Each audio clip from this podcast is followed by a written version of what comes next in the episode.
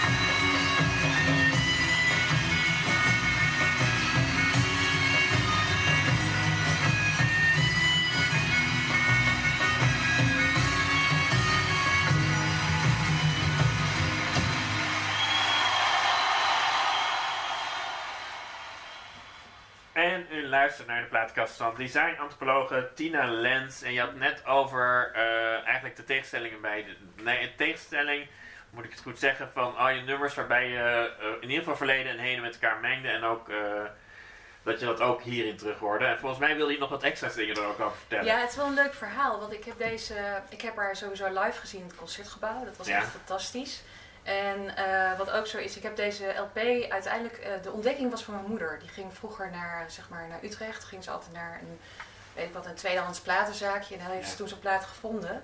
En eh, het is echt door al mijn vrienden en al mijn vriendinnen, die hebben dat overgenomen. Dus wij, als wij haar horen, en later is zij enorm populair geworden. Dus Jouw moeder heeft jou uh, Mercedes Solis laten exact, ontdekken. dus dat wil ik nog even erbij zeggen. Ja. Het is inmiddels al wel weer, denk ik, 30 of 40 jaar geleden. Dus. Toen er nog platen waren, zeg maar. Dat Exact, idee. exact, exact.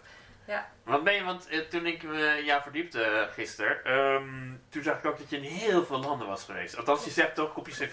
Ik, vond, ik dacht, dat is ook een keuze, want die, ik heb mijn cv nog niet gezet in welke landen ik geweest ben. Het zijn er heel wat minder. Ja, Eh, ik dacht ook, waarom doet ze dat? Dat ga ik dan ook meteen even vragen. Eh, omdat ik daar ontzettend veel inspiratie uit heb gehaald. Dus ik heb ehm, eh, sowieso de eerste reis, de eerste cultuurshock die ik had, Ja. dat was eh, toen ik naar Marokko ging. En Nou, was dat geleden? Eh, dan praat je over 91. Ja, Nou, we zijn heel- allebei 70-jarige kinderen, hè? Exact, zo, exact. even dat is wel echt een heel- over praten. Ja, precies. Nou, daar wil ik ook nog iets over zeggen, over de Ed van de Elske en dat soort tijden. Maar Ja, Eh, want dat doet me Mercedes Sosa ook wel denken. Het is echt gewoon eh, ja, Jan Wolkers, Ed van der Elske, dat soort periodes, zeg maar. ja. Maar Marokko, dat was de eerste keer Marokko. En toen besefte ik dat er ook een andere wereld is, dat er andere culturen zijn. En dat niet mijn bubbel de enige bubbel was. En eh, Want even kijken, je hoeft niet precies je leeftijd te zeggen, maar eh, hebben we dan over met een puber te maken of iemand nee, die nee, in de, nee, in de, nee, in Ik de studeerde toen eh, aan de kunstacademie in Oh ja, dus dan had je eigenlijk je grote levenskeuze al een beetje gemaakt. of, Exact, ja, of tenminste mijn grote levenskeuze. Nou, dat is ook nog zoiets, want ik wilde heel graag antropologie studeren, maar ik studeerde toen uh, grafisch ontwerpen. Dus, eh, eh, grafisch ontwerp, ja? Ja, daar ben ik dus mee begonnen. En eh, nou, een reis door echt eh, diep tot Zaragoza, eh, westelijke Sahara. Dus ook echt, echt een tocht gemaakt. Wa- waarom had je überhaupt die tocht gemaakt? Wat, wat dreef je toen om die tocht te gaan maken? Nieuwsgierigheid met mijn toenmalige Ja. partner. En hij was surfer. Dus, en Esraïra had wilde golven. Oh Dus daar moesten we naartoe. met Oh, het was een, niet-Marokkaanse server, zou ik maar zeggen. Die wist dat Nee, nee, nee, nee, nee, was het maar waar inderdaad. Ja. Nee, nee, dus eh, gewoon als studenten zijn we Oh ja, gewoon, er, er zijn goede surfstanden een, in eh, Marokko. Met een zelfgebouwde surfplank Oh ja, op het dak. oh, en, eh, en, eh, en gewoon eh, na, na Esraïra zeg maar doorgetrokken. Ja, En, eh, eh, en dat heeft ontzettend veel impact op me gemaakt. En, dat wist je niet van tevoren. Je ging echt voor het surfen en opeens denk je, nee, wow, ik ik beland niet. ergens Ik, anders. nee, ik, ging Oh. echt voor de, ik ging echt voor de cultuur. Oh, dus het ging ja, voor mij wel echt om... en eh, nou ja, goed, later besefte ik gewoon dat ik wilde, tijdens mijn studie wilde ik dat ergens omzetten. Dus vertalen in mijn werk. En ik zag daar niet echt de mogelijkheden op de kunstacademie om, om, dat, eh, om dat wat ik had meegemaakt, om daar eh, ja, iets mee te doen. En ehm, nou, het heeft me nu, wat ik nu doe, is eigenlijk, komt, het, komt erop neer dat door met antropologie te gaan studeren, dat dat zeg maar een soort match is geworden. En dat nu als designantropoloog eh, zeg maar veel meer me kan bewegen binnen culturen, samen ontwerpen met culturen. En toen ging het nog heel erg op de kunstacademie om het concept, eh, het concept. En het was heel erg ik gericht, dus helemaal Ja. niet naar mensen gericht, zeg maar. Want je, was wel, je had wel gekozen voor de grafisch ontwerper. Dus er zat ook wel degelijk een, iemand Ah, in jou die iets wilde, Nee, in- in- nee, lastig. fysiek wilde uiten. Ik hield, Althans, was mijn ik hield gedachte. heel erg van stickers en eh, postzegels en ansichtkaarten en dat soort en lettertjes. Ja. Maar ik hield ook van schilderen. En ik Ah, hield ja. ook van, van, van eigenlijk van lopend beeld. Ik hield van zoveel. Eh, alleen toen had je op de kunstacademie nog allerlei disciplines. En je moest kiezen voor één discipline. Ja. En als je nu ziet hoe holistisch kunstacademies zijn geworden. En nog steeds nog meer moeten. Ja. Daar ben ik ook een beetje voorstander voor. Ehm, Je geeft zelf ook les het- natuurlijk, hè? ja, ik geef zelf ook les nu aan de HKU. En ik heb meerdere kunstacademische les gegeven. En je ziet gewoon dat we allemaal nog met die, met die zuilen bezig zijn. En dat dat gewoon Gewoon Ja. de klassieke oude zuilen? Of, Nou, nou, ik bedoel nee, nu de- Sorry, leg maar, ja. de, de disciplines. Dus Oh, dat ja. je gewoon fotografie en, en, of en dit dan- of dat. ja, eh, product design en, en, en eh, illustreren. En inmiddels zie je gewoon dat, dat er gaat steeds meer overlappingen komen. Maar goed, in die tijd had ik eigenlijk al behoefte aan onderwijs wat nu wordt gegeven. Dus dat is... eh, Oh ja. En dat ben, je een beetje de, de, de lerares geworden nu die je toen had willen hebben? Ja, absoluut. absoluut. Wat, wat doe je nu? Wat, wat, wat, wat gooi je inderdaad, volgens mij was er al een beetje mee bezig te uitleggen. Maar wat, wat gooi je nu in je lessen waarvan je denkt dat had ik eigenlijk toen van een ander willen horen op een hoog Eh, niveau? empathisch ontwerpen. Dus dat je empathisch ontwerpen. Oh, leg uit. Ehm, destijds werd je opgeleid om, zeg maar, daar draaide het allemaal om het concert, eh, concept. En, en er was wel, het onderzoek was wel een onderdeel. Eh, wat je nu ziet is dat het, het vooronderzoek veel dieper, veel verder gaat. En, en dat het veel minder gaat over hoe succesvol jouw ontwerp is. En, en, eh, Minder gaat dan nu. Minder, tuurlijk. Ja. Het is natuurlijk mooi als je een krachtig ontwerp maakt. Maar voor mij gaat het meer om de vraag voor wie ontwerp je. En dat stel ik studenten nu ook. En waar het ook om gaat is niet alleen maar... eh, destijds merkte ik ook dat het autonome van wie ben ik in de wereld... dat dat constant de vraagstelling was. Ja. Eh, terwijl nu is het steeds meer van wie is die andere wereld. En dan kom ik toch weer terug op die vele reizen. Omdat als je zoveel... eh, ik, moet zeggen dat ik nou inmiddels ook niet meer... Nu ook door de corona... maar ja. Ik heb nu zoveel gezien en je ziet eigenlijk nu ook gewoon, je hoeft alleen maar in Amsterdam al te zitten en je reist al van winkel naar winkel. Want van- ik zag wel dat een reis naar Sur- Suriname eh, afgelast was dit jaar, deze ma- Eh, dit nee, jaar. eh, Want- Beijing. En, Oh, Beijing, oké. Taiwan. Ja, ik, ik, ik kon een workshop geven in Taiwan. Dat klinkt Ja. ook. Ja, ik werk en globaal en lokaal. Dat is wel Aha. een beetje heel. Dat klinkt heel. Maar nou ja, er is ook in Beijing behoefte op de kunstacademie aan design en en Ja. anthropology dan in het Engels. En, ehm, maar die, die, die workshops zijn allemaal gecanceld. Dus ik heb moest het ticket ook. ja. Want dan niet nog online trouwens. Maar dat is, dat lijkt me dat trouwens ook heel bizar om in Peking, of all places, toch niet de plek waar je de meeste vrijheid kent voor mijn voordeel. Nou maar ja, dit klopt waarschijnlijk ook wel. Om daar dan eh, les te gaan geven in zoiets. Ehm, Ja, een eh, interessante spanning leek, had me dat geleken voor jou dan. Klopt, want ik ben ook in die tijd, even kijken, in november vorig jaar, nou dus Ja. niet het jaar voor 2019, ben ik, ehm, moest ik even deels terug naar Hongkong. Ja. En zat ik gewoon midden in de demonstraties eh, Ja. op zondag. En dat kwam om de verlenging van mijn visum. En ik ging toen terug naar, eh, de dag later gaf ik weer les in, in Beijing. En vertelde studenten en docenten wat er aan de hand was. En velen wisten het gewoon niet. Velen Ah. wisten gewoon niet van de situatie van eh, of ze willen het niet weten. Of er wordt gewoon, ja, het wordt toch in de kranten allemaal anders ver- vermeld. Dus je zit, je zit in twee werelden, beweeg Ja. je. En daar- daarin merk je ook gewoon, maar ik wil daarin ook wel zeggen dat ook in Nederland zitten wij weer in. Weet je, die beeldvorming en hoe mensen zich represente- eh, representeren, maar ook hoe, hoe een maatschappij zeg maar, eh, wordt gerepresenteerd. Dat is constant, overal heb je, weet je, Nederland heeft ook zo zijn, zijn, zijn dogma's en word je ook een beetje vervormd in, eh, door het nieuws. Dus, dus niet om eh, dat wat er in China en wat er aan de hand is met de, eh, de onderdrukking van Taiwan en, en Daar is de onderdrukking zacht gezegd explicieter, zullen we ja, zeggen. dit is echt verschrikkelijk. En, dat, maar dan nog kan je daar niet de mensen die in, in het land wonen allemaal ervoor aansprakelijk stellen. En dat vind ik wel. Ik, ik ben daar ook geweest om Ja. juist les te geven. En ik heb ook lezingen gegeven waar ik juist het activisme aankaarten. Dat Werd jij niet een beetje in de gaten gehouden dan? ik werd enorm in de gaten gehouden. Door maar, gewoon een... eh, maar, maar, ja, het- maar, me. eh, ook de docenten zeiden, het is oké, weet je, zolang je maar niet directe kritiek op China geeft, kan jij gewoon best wel over demonstraties vertellen, kan jij best wel over, over activisme praten. eh. Dus, en er zit zo'n raar mannetje af en toe in de les, maar die heeft me verder gewoon niet lastiggevallen. Dus ja, ja, bizar, maar goed, ik Het klinkt als, het lijkt mij een heel interessant, ook wel een interessant soort spanning. Ja, ik, vond het, ik, heb ook, ik heb ook stiekem foto's van hem gemaakt. En Ja? ik heb later dus ook ge- gekeken van... eh, ehm, eh, ik heb ook eh, ge- geïnformeerd of iemand deze man kende en niemand kende hem. Dus, dus ik weet ook niet door wie hij is gestuurd.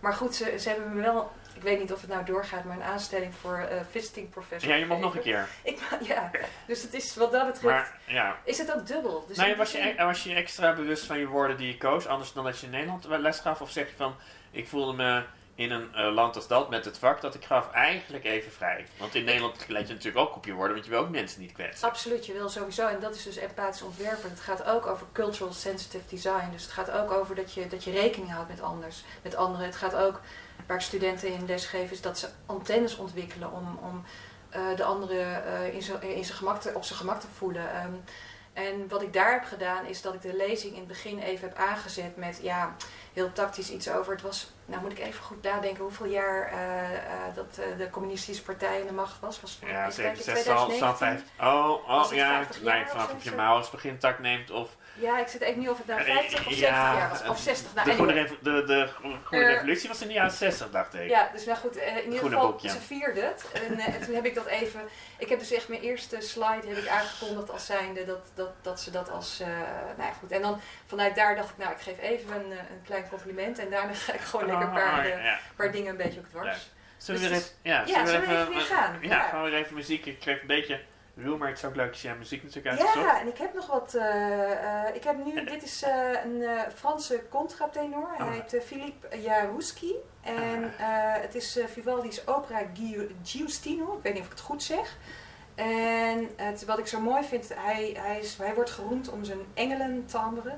En Ja. eh, het is grappig, want bij, eh, bij barok hoor je, het, het- ze denken altijd, dat vind ik wel heel mooi, Ja. dat het eigenlijk lijkt alsof er een vrouw zingt. Hij kan zo hoog zingen. Uh, Was het vroeger een castraat, zoals het ontworpen Ja, is misschien? exact, exact. Ja, exact, even, even voor de mensen die dat niet weten. Castraten waren vroeger in de 18e, en 19e, 17e en 1800. Waren dat gewoon mensen van wie de ballen waren afgesneden, dacht ik. Of in ieder geval dat ze... Ja, ja, zoiets, ja. In- Ja, ik jij heb hebt op het concertgebouw gewerkt. Ja, ik heb in dit concertgebouw gewerkt en ik heb vooral dankzij de film Pouilly me er even in verdiept.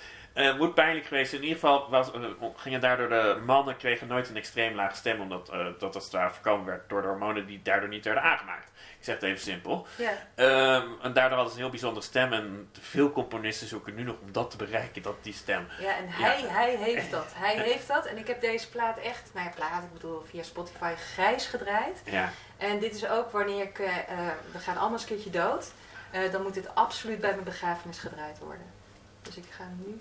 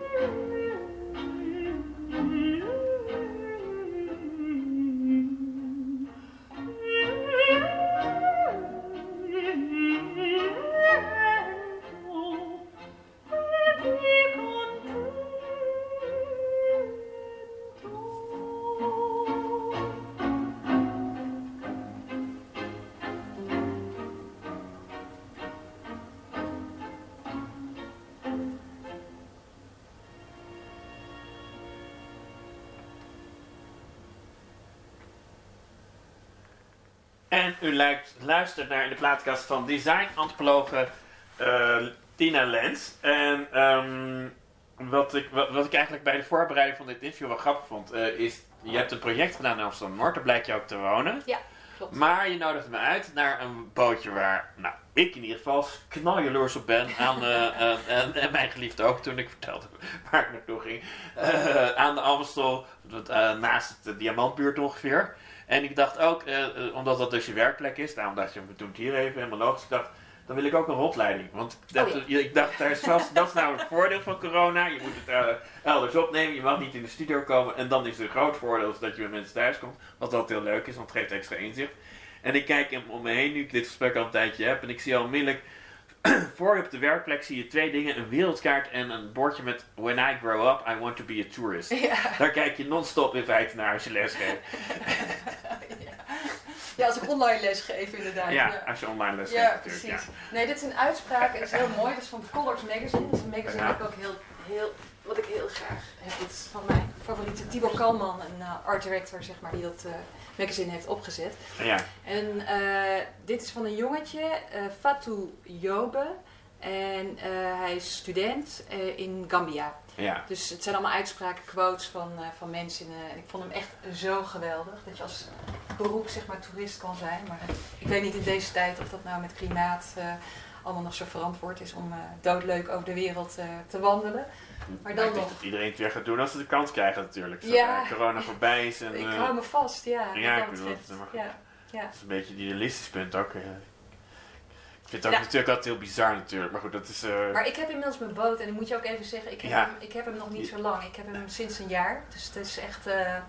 En ik ben ook net, ik heb net de vergadertafel eh tweedehands Oh op de kop getikt. Een mooie arend. En ja, voor vier mensen zeg maar, met corona 3. Ja, of zes als het echt Ja, heel ja. gezellig wordt, ook voor etentjes. Dus het is ook, eh, ja, het is eigenlijk, ja, het is een beetje een huiskamerboot. Werken, huiskamer. Eh, straks komt er nog stagiaire bij, dus... eh, Oh, niet, want je hebt... Nou goed.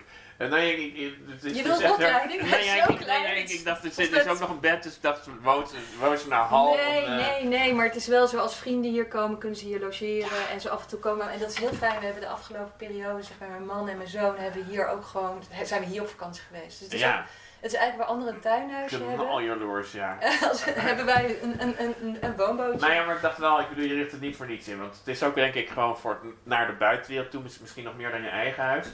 Eh, allemaal van die details. Ik zag dus inderdaad de wereldkaart. Ik zie ook een grote libelle bijvoorbeeld. Oh, ja. Eh, waarvan Ja. mijn vermoeden dan is dat hij uit China komt. Is, klopt dat toevallig? Nou, ik, ik heb een vliegerfeest gegeven, eh, Ja. samen met zeg maar een collega, Famke. En dat was in, bij het AI, dat hebben we met OBA gedaan. Ja. Dat was een hele koude dag, maar ik ben dol op vliegers. En Ja. dit is niet specifiek dat deze uit China komt, maar ik heb wel nu, zeg maar, ben ik in gesprek met het Tropenmuseum weer voor Ja. een expositie. Ik weet eigenlijk helemaal niet zoveel of ik daar iets over mag zeggen. Voor komende zomer. Luister bijna iemand. Ja, oké, dat oké, goed zo.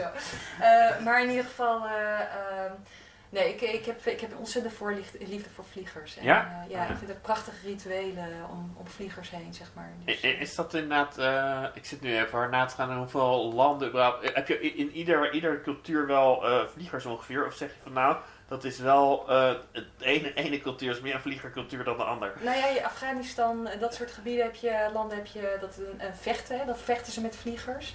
En, eh, en bij bijvoorbeeld in China heeft het Is ook het ook wel serieus gebeurd? Gewoon dat er ongeveer iets van afhing, maar na- naast het feit dat er een soort winst te behalen viel? Eh, zo, ver. Je wilt nou een soort bloederig verhaal van mij? Ja, je weet ik veel. Ik dacht, wat voor... Ja, Nee, ik vind het wat ik wel heel mooi vind is ook dat er ook vliegers zijn dat die hoog in de hemel gaan als zijn. dan moet je ook bijna aan André Hazes denken Ja. natuurlijk. Maar Ja, dat. Je, dat je ook eh, dat je communiceert met de doden, dat vond ik ook wel heel mooi. Dus dat je, dat je op die manier ook. Dus dat je, dat je ja, dus die vlieger die heeft, eh, hij bestaat uit papier en, en dat het dan ook nog een, een andere beleving omheen is. Dat vind ik wel heel interessant. En dat zegt ook weer dat, dat objecten, zeg Ja. maar, dat er bepaalde rituelen om objecten heen zijn. Dus dat een stuk papier opeens een hele andere betekenis kan hebben. Eh, eh, wat je ermee doet. Dus welke interventie je ermee doet. En dat is dus ook iets waar ik dan ook weer in les geef.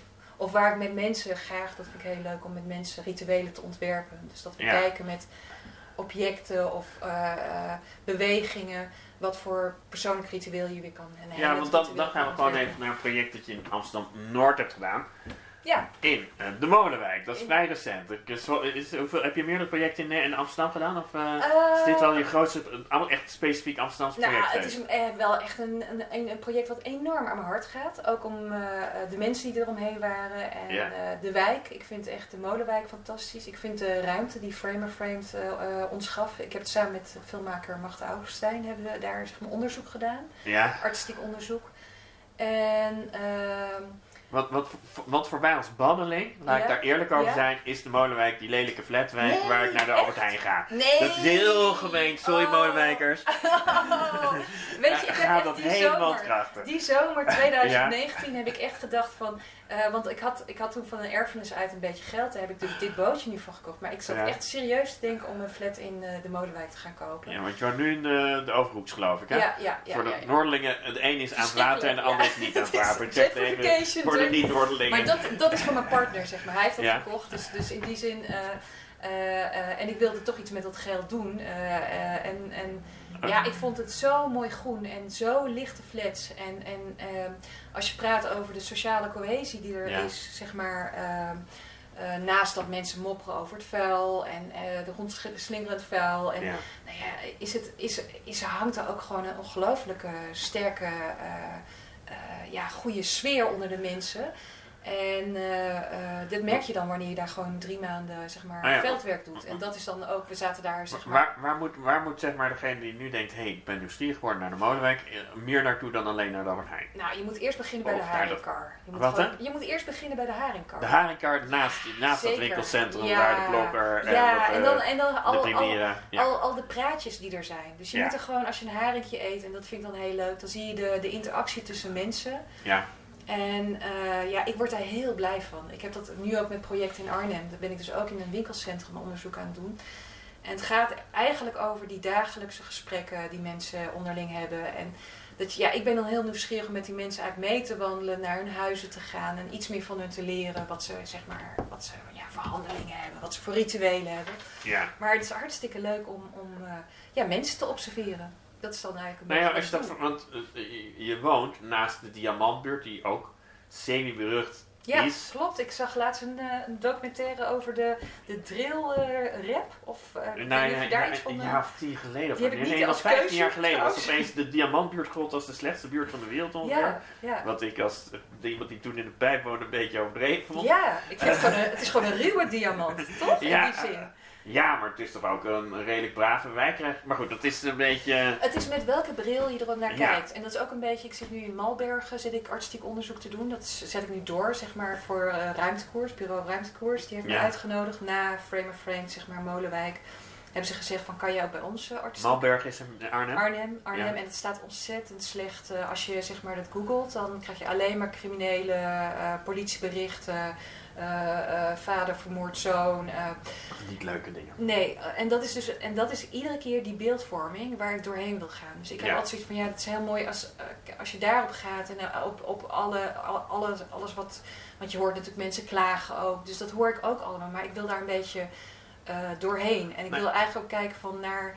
eh, er zijn ook veel mensen die gewoon bezig zijn en, en onzichtbaar zijn om die ook een stem te geven. Ja. En dan hoor je soms ook andere verhalen. Maar Dus e- even gewoon voor een beeld. Want eh, je woont nog maar een jaar. En ik- de Diamantbuurt heb je natuurlijk ik woon hier slecht- niet, ik werk hier. Ah, sorry, je werkt Ja, hier. Je ja. bent hier veel nog maar een jaar hier. Ja, Eh, veel minder intensief bestudeerd denk ik dan de Molenwijk. ja ik, dit is nog voor mij echt een onderzoeksgebiedje. Ja, zeker. Oh, oké. Jij kent het. Dus, ik, dus ja, kun je als informant misschien ja ik, ik, ik ben een hele lichte informatie. Ik woonde in de pijp hoor, maar ik Ja. heb er ik, wellicht iets meer rondgewandeld dan jij. Ja. maar dat durf ik niet. Dus, nou, ik wou even maar om. eh, nou, je hebt bijvoorbeeld ook in de concertgebouwbuurt wel ja, gewoond. Ja, ja, Lange de, de tijd. Ja, daar kwamen we toevallig net over te Ja. spreken voordat dit eh, interview begon. Ja. Eh, eh, is dat heel anders dan de Molenwijk? Of zeg je, als je maar gewoon goed genoeg met mensen praat, is iedereen op een bepaalde manier sympathiek en doet iedereen zijn ding? Luister, problemen heb je overal. Ja.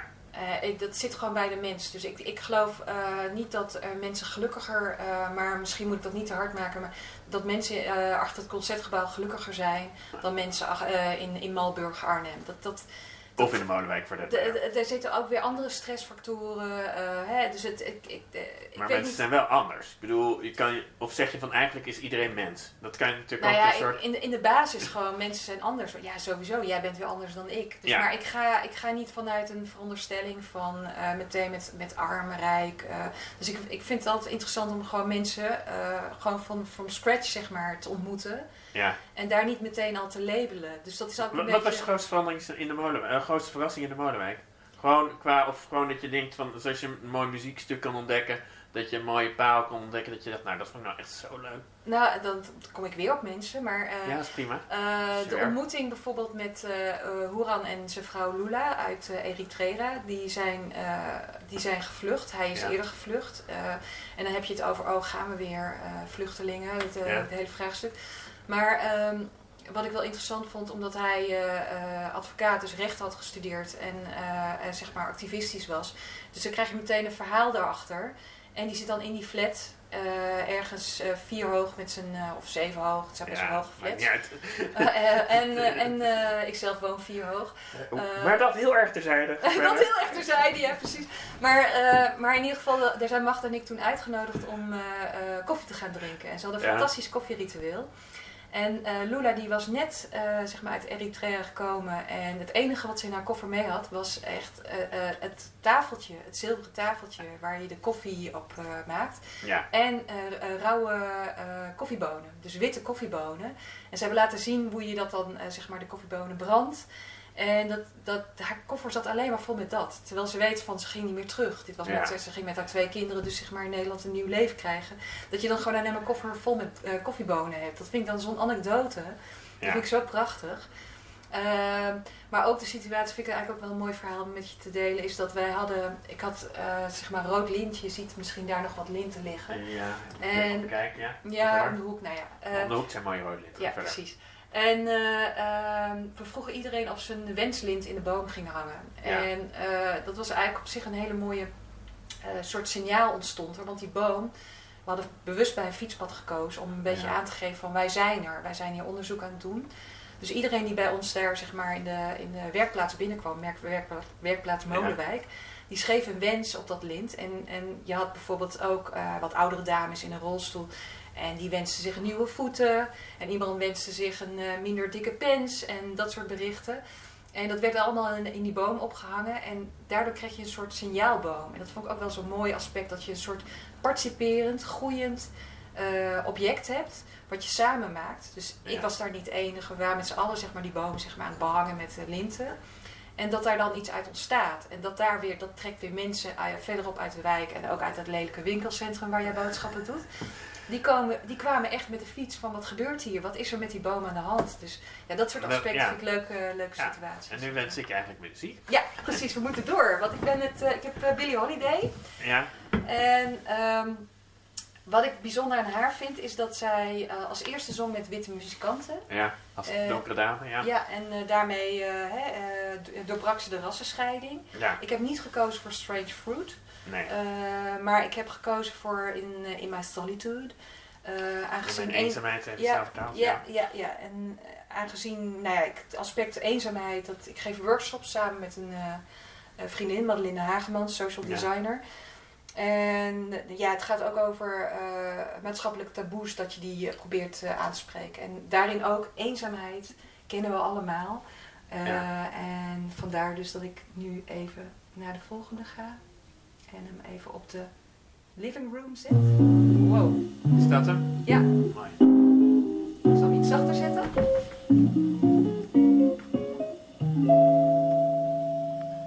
In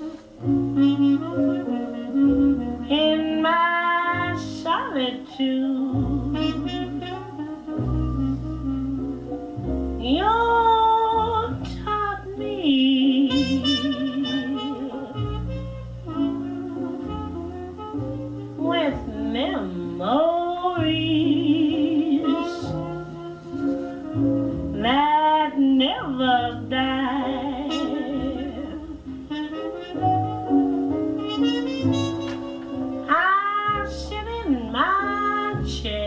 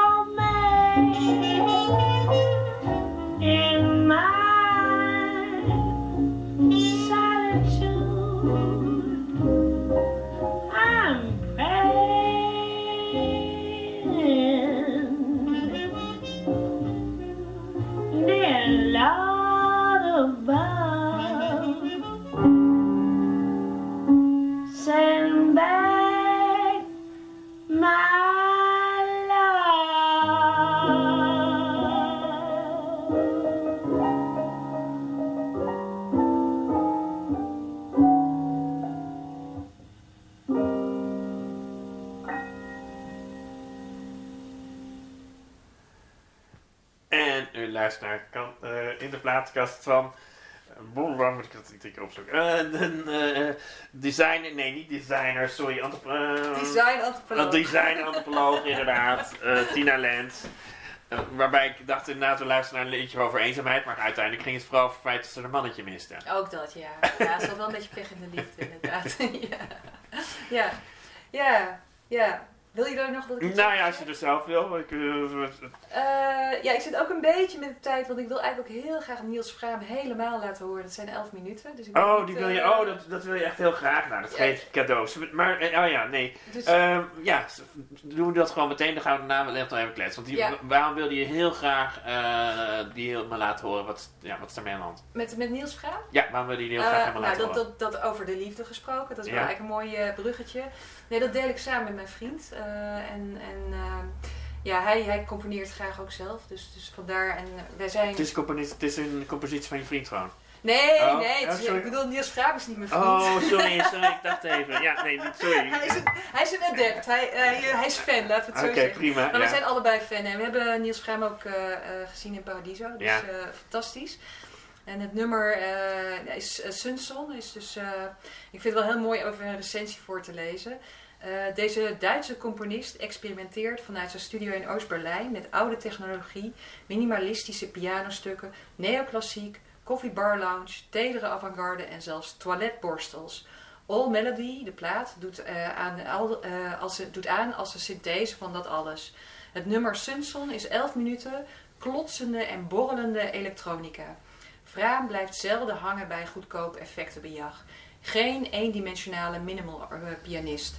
Elektronische texturen en analoge keyboards maken evenzeer deel uit van zijn universum als een marimba, een timpani of pijporgels uit de Mellotron, een voorloper van de synthesizer uit de jaren 60. Ja, ik vond het even heel leuk om dit eh, te delen. En het is Prima. zo fucking goed. Zo. 11 minuten luisteren naar, hoe heet die? Eh, Niels Vraam, je kent hem niet? Ik, nu, nou, ik merk het wel. Niet heel duidelijk, Oké, nou, je gaat, even, je gaat maar even horen. Ik ben Heel benieuwd goed. wat je ervan vindt.